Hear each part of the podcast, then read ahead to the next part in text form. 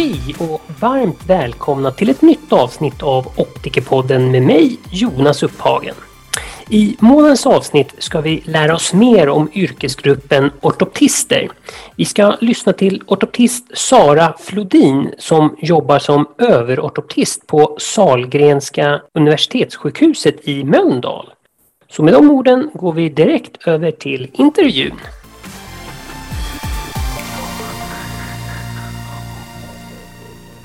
Hej Sara och varmt välkommen till Optikerpodden. Tack så mycket. Eh, jättekul att du är här idag. Jag förstår ju att du lyssnar på Optikerpodden och eh, kom i kontakt med mig på så sätt. Ja, absolut. Exakt så. Vi kan väl börja med att du lite kort berättar vem du är. Mm, absolut. Sara Flodin heter jag och jag är utbildad ortoptist vid eh, universitetet i Liverpool eh, 1997. Och jag eh, jobbar och har jobbat på Sahlgrenska universitetssjukhuset i Göteborg på olika sätt sedan 98. 2014 så gjorde jag en masters i Vision and Strabismus i Sheffield och sen disputerade jag på ämnet cyklodeviation 2020 och startade upp ortoptistutbildningen i Göteborg 2021. Sen sitter jag även som ordförande i SIOF, Sveriges ideella ortoptistförening och eh, är representant i OCE, ett europeiskt samfund för ortoptister eh, och utbildning och har precis avslutat ett Erasmus-projekt kring framtagandet av ett europeiskt diplom för ortoptister.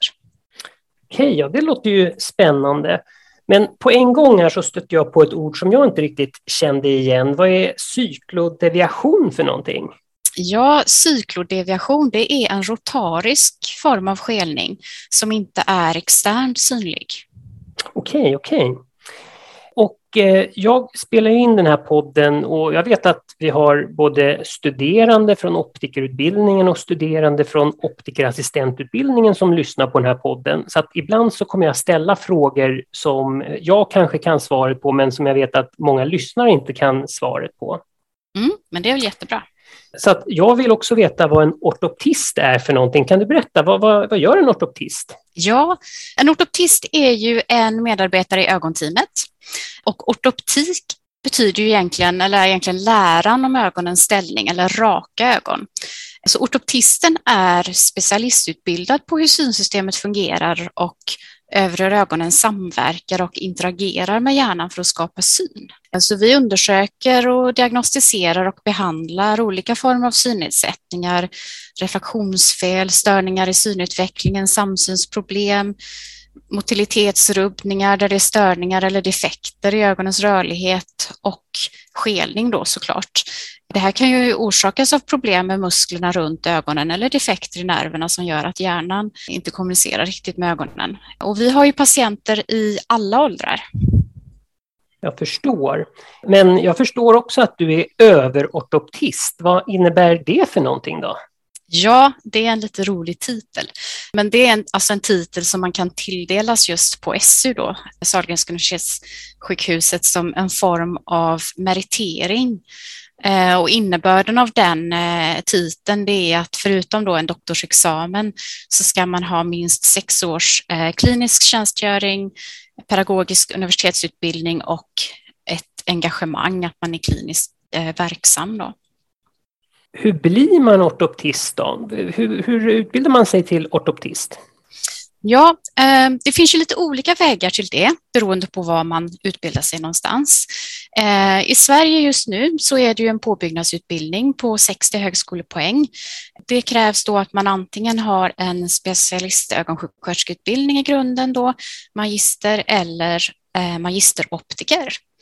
Men sen i de flesta europeiska länderna så läser man ju direkt alltså en eftergymnasial utbildning som ligger på mellan 180 och 240 HP.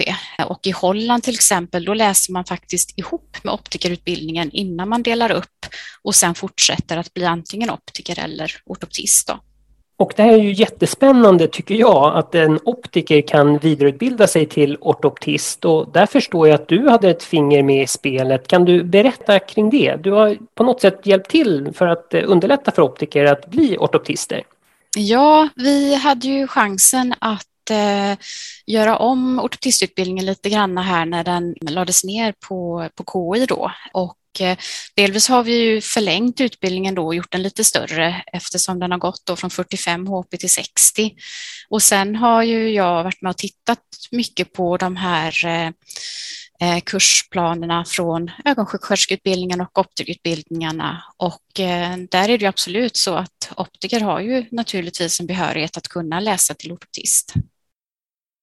Men det här är ganska nytt eh, jag, jag har ju funnits i branschen sedan 2004 däromkring. Eh, och då kunde ju inte optiker läsa till ortoptist, så att det är relativt nytt ändå det här. Ja, det har ju eh, på den gamla utbildningen så gick det faktiskt genom dispens att få läsa till ortoptist om man var optiker.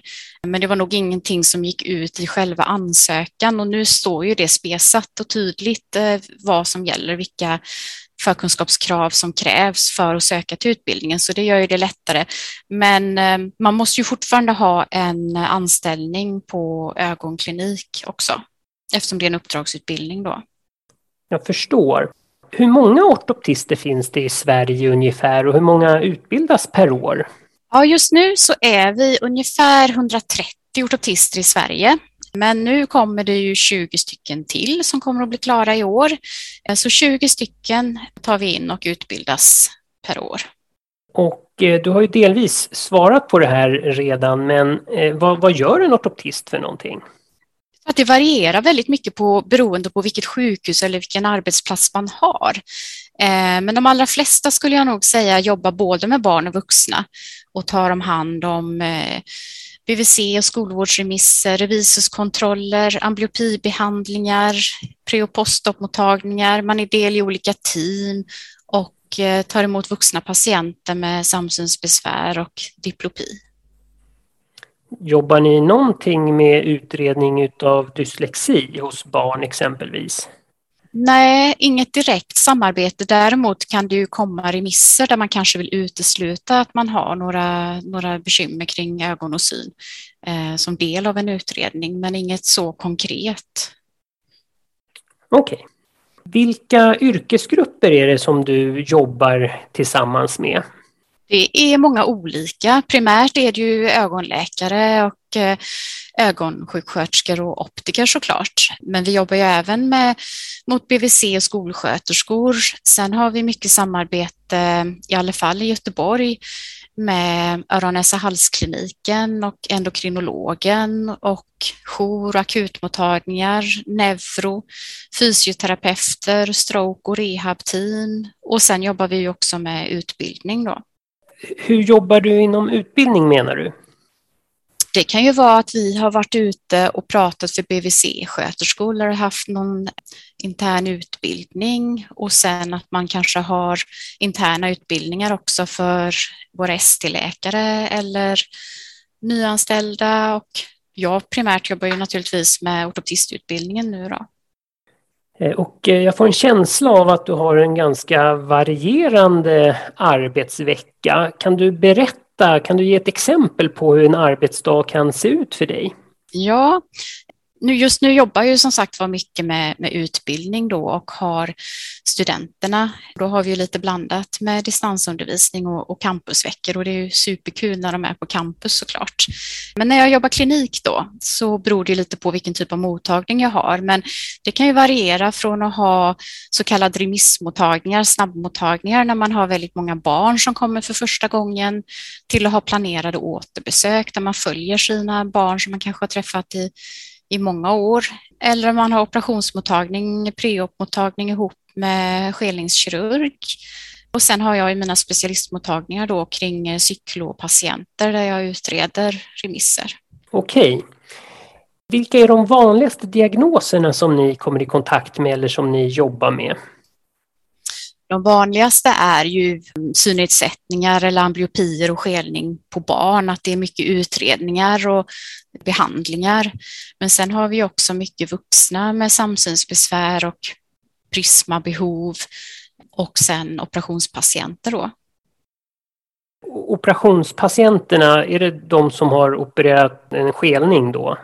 Ja, precis. Då är vi med och gör eh, mätningarna då på preoperativa mottagningar och sen så tittar vi på dem på postopkontroller också. Okej. Okay. Vilken är den vanligaste behandlingen som ortoptisten rekommenderar? Är det synträning, är det glasögon eller är det glasögon med prisma? Eller är det någonting helt annat? Det beror nog lite på vilken typ av patient vi har framför oss. Vi är ju väldigt individbaserade i, i behandlingarna. Så att det beror ju helt på om du har ett barn som kommer med oliksidig syn och de bara har refraktionsfel. Då börjar vi alltid med glasögon. Om de inte har någon skelning eller djupare amblyopi som kräver någon lappbehandling. Eh, och när det gäller vuxna så är det ju viktigt att de har rätt glasögon där också. Och sen beror det helt på behovet och vad det är för typ av skelning om man ger prisma eller inte. Hur ser ditt samarbete ut idag? Samarbetar du nära med någon optiker idag? Jo, men det, det gör vi ju. Eh, delvis har jag ju kollegor som har varit optiker och blivit ortoptister och sen har vi ju optiker eh, på kliniken som eh, jobbar med andra saker också som man jobbar tätt ihop med jag tycker att vi har ett, ett gott samarbete. Det glädjer mitt optikerhjärta att höra. Vad är dina tankar kring prismaadaption, det vill säga att patienter som äter prisma, att skelningsvinkeln, man ger mer och mer prisma och skelningsvinkeln ständigt ökar? Återigen då, det beror ju lite på patienten i sin helhet. Vad är egentligen anledningen till att de, de äter prismat? Så det är viktigt att man har utrett vinkeln och fusionspotentialet ordentligt. Handlar det om en underliggande större skelning som de har hållit ihop och i så fall varför gör de inte det längre? Hur mår de här patienterna eller vad har de för behov? Och beror det liksom på abnormal fusion eller är det en störd foriadaptation, sensoriska motoriska bekymmer? Alltså om man utför en mycket längre periods prismadaptation så kan det ibland störa en svag normal process. Så att har vi en patient som har en stor skelning som har dekompenserat och de inte håller ihop, då blir det ju en, en skelningsoperation hos oss. Så det som vi behöver titta noga på då, det är till exempel om man har olika vinklar på nära och långt håll, om man kan hitta någon jämkning eller om man har en inkomitans. Hur vanligt är det då med prismaadaption? Hur vanligt är det att folk äter prisma så här? Jag tycker inte att det är så särskilt vanligt faktiskt. Det kanske ni, ni ser mycket hos er? Ja, det vågar inte jag inte svara Nej. på. Jag, jag, men eh, är det så att eh, det finns olika skolor, att en del eh, menar att inte prismaadaption finns? Eller är det, är det vedertaget hos alla ortoptister att det är ett fenomen som finns? Ja, det skulle jag nog tro att man är medveten om det. Men sen är det ju inte alltid så vanligt. Och sen de patienterna då som kanske har stora vinklar då, de är ju inte aktuella för att sätta prismor på, utan då går man ju vidare med nästa steg då, att man utreder dem för en skelningsoperation. Okej. Okay. Hur kan man komma i kontakt med en ortoptist? Ja, vanligast är ju remiss då. Då är det antingen från skolhälsovården, BVC, optiker eller vårdcentral eller någon intern remiss från annan avdelning eller instans. Men man kan också skicka en egen remiss som privatperson till ortoptist. Som, som du sa där så får ni ju remisser från optiker. Har du någon feedback till eh, optikerna i branschen här? Är det någonting som ni känner att ja, men, ni måste tänka på det här? Det här saknar vi väldigt ofta i era remisser. Har du någon feedback som du kan ge så att optikerna kan bli bättre på att remittera till en ortoptist? Ja, alltså det finns ju liksom inga standardmallar när det gäller remisser så att de kan ju se lite olika ut. Men det är ju jättebra att ta en gedigen anamnes, tycker jag. Man frågar patienten ordentligt vad de har för besvär och i vilka situationer och hur länge de har haft besvären, om de är friska för övrigt, om de har haft tidigare liknande besvär med om de nu har diplopi och skelning, om det finns någon hereditet. Och sen eh, vill man ju naturligtvis ha en refraktion och kanske någon forimätning på remissen också. Får ni mycket onödiga remisser från oss optiker, upplever du? Nej, det skulle jag inte vilja säga att vi får.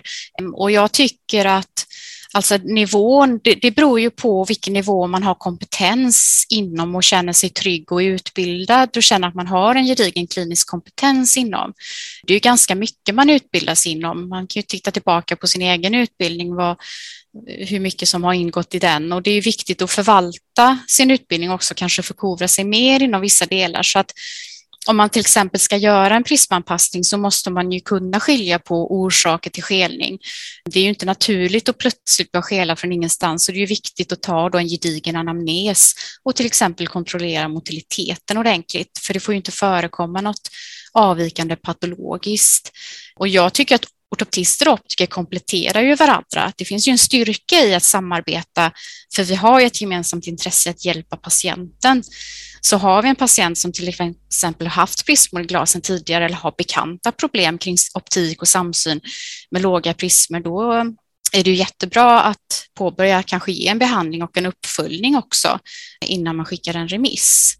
Men när det gäller inkomitanta skelningar så ska de ju utredas och såklart om man har en påverkan på allmäntillståndet så ska ju patienten hänvisas till sin vårdcentral och då är det bra att man även nämner detta då kanske i remissen. Och sen tycker jag också att det är bra att fråga patienten också. Med, även om du ser en fori så är det inte alls säkert att de har besvär som är relaterade till denna om de inte själva har uppgett det. Det kan ju faktiskt hända ibland att vi får remisser som dyker upp där det står frågeställning fori och sen visar det sig på själva besöket att patienten har egentligen inga subjektiva besvär och vet egentligen inte varför de kommer, men det, det händer inte speciellt ofta. Eh, men jag förstår att vi använder ju lite olika terminologi ibland. Eh, du sa inkompetent skelning. Vad, ja. vad, kan du utveckla det? För det är ett ord ja. som inte jag brukar använda. Nej, vi ortoptister brukar prata om konkomitans och inkomitans. Och konkomitans betyder då att man har samma Eh, skelvinkel i olika blickriktningar. Eh, Medan en inkommitant skelning innebär att man har olika skelvinklar så att en inkommitant skelning har ju oftast någon annan bakgrund kan man väl säga, till exempel en pares eller så. Då får man ju en, en oliksidig vinkel jag pratade med en kollega, så jag vet inte om det här är något vanligt förekommande, men en kollega i branschen påpekade att han upplever att när han får remisser från ortoptister så upplever han att eh, det ofta saknas PD. Har du någon kommentar på det? Mm. Ja, det, jag skulle vilja säga att det stämmer nog eh, för de allra flesta att man utelämnar det. Och för mig så tillhör det på något sätt optikerrollen, att det liksom hänger ihop med det man gör vid besöket hos optiken. Mm, vi gör ju ofta så mycket annat med barnen när vi har dem på vår undersökning så att just mäta PD är ju ingenting som vi prioriterar. Ehm, så att i min värld har det nog alltid varit så att den hänger liksom ihop med nästa etapp i hanteringen, att det gör man sen vidare på besöket hos optiken. Men avståndet mellan ögonen är väl högst avgörande när man mäter upp en skelningsvinkel, tänker jag. Du tänker på effekten då, om man ska ge prisma i glas kontra liksom optiska centrat då, eller? Precis. Ja. Vi har ju liksom lite fått till oss att man helst inte vill att vi skriver ut styrkor och det här utan att det vill optiken helst göra själva. Så att jag brukar ofta skriva just prismastyrkorna, har mätt ut det och skickar med då och att sen tar optiken vid och gör resterande delar. Men det, det, är ju, det, är ju, på ett sätt bra att ni, ni lämnar någonting till oss också, att vi får göra någonting. Ja, just det. I de senaste avsnitten av Optikerpodden så har vi ju pratat en hel del nu om samsynsproblem och du kontaktade mig efter att du hade lyssnat på Optikerpodden och du, du frågade varför omnämns aldrig ortoptister i de här sammanhangen när vi pratar om samsynsproblem. Vill du ge en kommentar på det? Jo, men det stämmer. Jo, men jag blev lite nyfiken på vad som var anledningen till att det kom så mycket i fokus nu, om det var ett tilltagande problem och, eller ökande problem och varför i så fall. Och, och just också för att kanske uppmärksamma att, eh, lite som du var inne där tidigare med dina olika former av lyssnare och så, att, att nämna att, att ortoptistyrket finns och att många kanske inte känner till oss eller vad vi gör. Men jag tror att många olika yrkesgrupper kan faktiskt samverka bra kring vissa patienter. Absolut. Eh, och något annat eh, som vi pratar väldigt mycket om i optikbranschen just nu det är ju shared care. Så att det är ju ett hett ämne nu att vi vill öppna upp och jobba närmare olika yrkesgrupper. Och att ortoptister aldrig har dykt upp i Optikerpodden hittills, det är helt enkelt att jag inte har fått kontakt med någon ortoptist som har varit villig att ställa upp och prata. Eh, sen har inte jag letat ortoptister, men jag var jätteglad att du kontaktade mig nu så att vi får prata och lära oss lite av varandra. Ja, men jättekul och jag blev jätteglad att du frågade. Eh, vi är ju lite sällsynta varelser så jag kan förstå att du kanske inte känner så många, men vi försöker råda bot på det genom att utbilda fler och, skapa en bättre samverkan nu. Eh, vet du ungefär hur många aktiva ortoptister det finns i ögonsfären? Vi har ju våra medlemsregister via Ortoptistföreningen, men nu är inte det säkert att precis alla är med där. Men, men just nu har vi ju 130 registrerade medlemmar i alla fall. Okej, okay, ja men då är det ju en ganska liten grupp liten ändå. Liten skara, ja. Du var inne här på att vi har pratat mycket nu om samsynsproblem i branschen och för min del, jag, jag kan hålla med dig att i Optikerpodden har det blivit några avsnitt nu på raken kring samsynsproblem och det började ju med att jag intervjuade Karl mm. Fernholm som har skrivit den här boken Osynlig diagnos. Ja, Karl, han ska Carl... föreläsa för oss eh, nästa vecka faktiskt. Okej, okay, okej, okay, ja. Karl mm. Fernholm som sagt. Och sen efter det så det var väl många som lyssnade på det avsnittet och så kom det massa följdfrågor på det och så dök Göran upp där och ville prata lite också så det var nog bara en ren slump att det blev så. Men jag tror också att det är så att en del optiker kanske har tröttnat på att bara fokusera på att växla glas framför ögonen och vill utvecklas och vill jobba mer med samseendeproblem eller gräva ner sig i eh, ögonhälsoundersökningar. Så att jag tror att det hänger ihop med det också att refraktionerna, det kommer maskiner som kan göra träffsäkra refraktioner så att ska man få fortsätta jobba med det här då måste man vidareutvecklas och utbilda sig eller lära sig djupare inom något annat område än just refraktionen. Så det tror jag bidrar också. Mm. Kan du berätta lite kort också vad Karl Fernholm, vad, vad ska han prata kring för någonting för er? Ja, jo men Karl och jag har haft kontakt tidigare. Han bad ju mig att korrekturläsa hans bok, bland annat där när han höll på med manuset där. Och han har ju en jättespännande berättelse att eh, berätta och det är ju viktigt att vi är lyhörda för olika sorters berättelser kring hur man upplever sina tillstånd. Så att tanken är att han ska få komma och prata för våra studenter och sen kommer vi att eh, diskutera och reflektera över detta och eh, relatera det till det här personcentrerade förhållningssättet och kommunikation inom vården. Okej, ja men du kan ju tipsa de som deltar på utbildningen där att vill man få en liten snabb eh, sammanfattning av eh, Karls situation där och hans bok så kan man ju lyssna på Optikerpodden.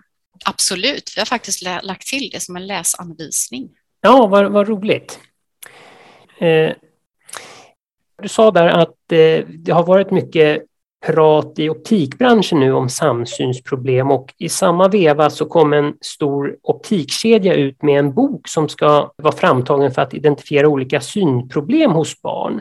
Har du några tankar kring det? Mm. Vi i eh, SIOF, då, Ortoptistföreningen, hade ju inte haft vetskap om den här boken eh, tidigare.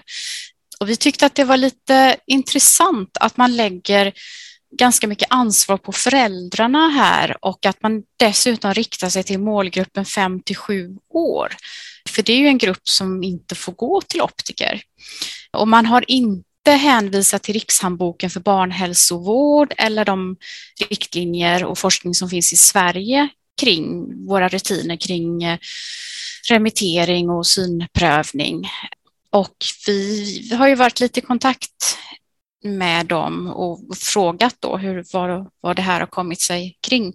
Och de två artiklarna från Danmark som jag förstår det som att de lutar sig på, de har ju faktiskt konklusionen att i en eh, kohort på 495 barn så hittades 12 amblyopier eh, och det är ju 2 procent. Och i den andra studien på 900 barn att man bör använda logmartavlor för att lättare hitta synfel eh, vid screening.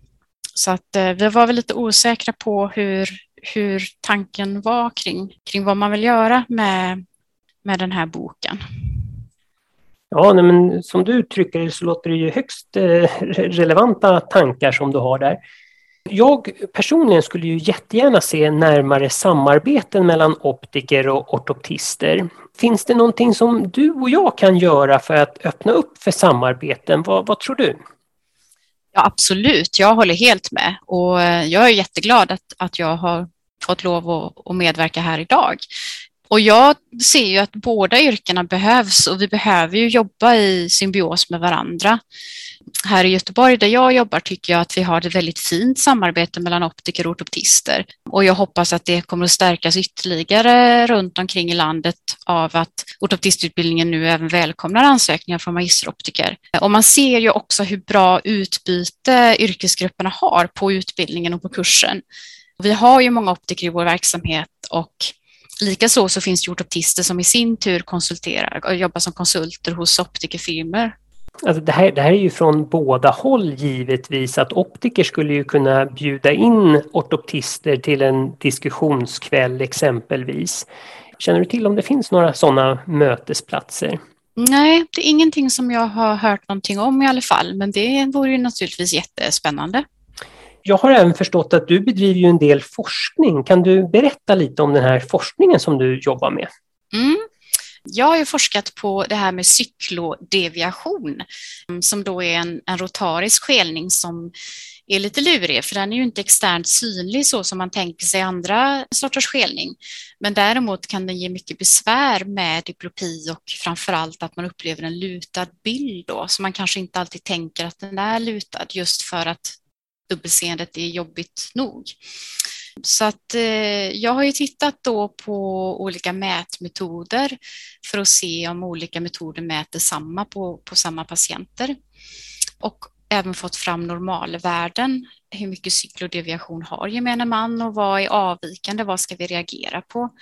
Och sen har jag tillsammans med vår skelningskirurg jobbat fram en individanpassad skala på en beprövad operationsteknik där vi individanpassar måtten beroende på individens cyklofusionskapacitet.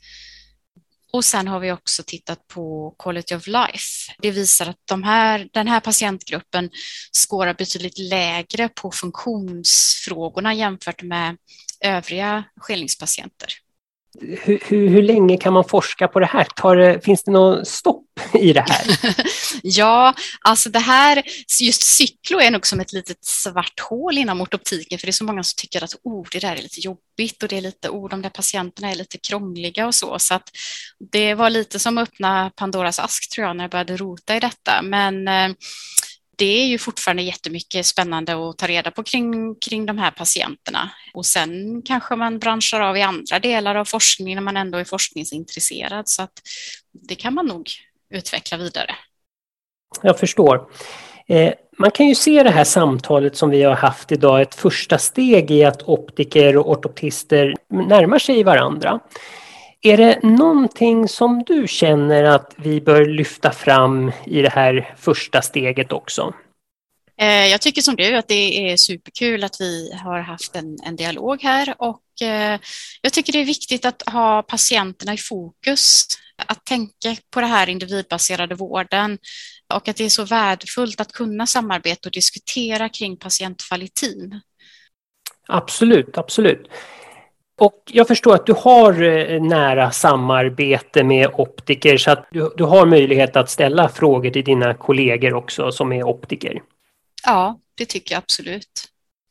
Och som sagt vi har väldigt bra samarbete här i Göteborg tycker jag haft i många, många år. Att vi har optiker som, som kan ringa till oss och du, nu har jag haft den här, tycker jag ska skicka remiss eller jag har gjort si eller så. Och då kan man bolla lite och, och det tycker jag är så bra. Absolut, det, så tycker jag att det ska vara. Det låter jättebra. Men Tycker du att det finns någon uppfattning i branschen att, att det skär sig mellan optiker och ortoptister? Finns det någon slags friktion däremellan? Så inte i min värld. Jag, jag har inte varit med om det alls, snarare tvärtom. Och det kan ju också bero på att jag har en helt annan bakgrund. Jag är utbildad i England och där har man tydliga roller och man samarbetar kring patienterna. Men jag har väl kanske förstått eller hört lite dyningar runt om, men jag tror och hoppas att det tillhör liksom lite old school, att det är på väg, på väg bort. För det är väldigt tråkigt, för vi, vi är två yrkeskategorier som har väldigt mycket gemensamt och kan ha väldigt stor nytta av varandra. Absolut, och jag hoppas att det ligger någonting i det du säger, att det kanske tillhör en äldre generation där tidigare så har det funnits en liten friktion mellan optiker och ögonläkare. Så att, eh, men, men där hör jag också att det är en generation som håller på att försvinna ut ur, eh, ur branschen nu så att det, det, det blir mindre och mindre friktion mellan optiker och ögonläkare. Ja, det tror jag och det hoppas jag ju också. Och det, det har, har, väl också kanske att göra med att man har kanske varit okunnig kring de olika kompetenserna, vad man kan göra. Och nu är det ju ganska vanligt att, att många optiker är anställda inom ögonsjukvården så att då, då har man ju sett också vad, hur man kan använda och samarbeta. Eh, yes, nej men då har jag fått svar på de frågor som jag hade. Är, är det någonting som du känner att det här vill jag lägga till eller det här vill jag att vi ska beröra också? Eh, na, jag tänker bara lite kanske just på det här när jag pratar om cyklor där. För jag tänker att det är också ett område som är viktigt för er optiker att känna till. Och att jag har faktiskt fått en superbra remiss från en optiker som hittade, som hade nog läst om min forskning och kopplade det till en patient som, eller en kund som hon hade eh, och remitterade faktiskt till oss. Och den patienten har nu faktiskt fått hjälp, så att det är ju jättekul. Absolut, jo men det, det låter jättebra tycker jag. Och jag hoppas också att det har varit konstruktivt liksom. Utan jag tyckte bara det är så kul att lyssna på era avsnitt och då är det ju roligt också att kanske säga att ja, vi kanske kan jobba lite mer ihop. Absolut. Eh, och som sagt, det, det, här kanske är ett första steg i att optiker och ortoptister närmar sig varandra. Så att, eh, vi ja, det tummarna för det. Ja, men verkligen. Det vore ju jättekul. Och som sagt var, det är så roligt att ha de här blandade bakgrunderna på eh, utbildningen. För det tillför så oerhört mycket. Yes, nej men som sagt, då tackar jag så jättemycket för att du tog dig tid att prata med mig i Optikerpodden. Ja, tack själv. Då tackar jag igen Sara för att hon tog sig tid att prata med mig i Optikerpodden. Och återigen, tack till alla lyssnare som valt att lyssna och jag hoppas att ni har lärt er någonting nytt. Börja gärna prenumerera på podden och hjälp gärna till att sprida podden vidare. Och vill ni verkligen göra en insats så är det verkligen uppskattat och välkommet att skriva en recension eller lämna ett betyg på Optikerpodden där det är möjligt. Sist men inte minst, tack till min samarbetspartner Optikerförbundet som hjälper till i skapandet av Optikerpodden. Vi hörs!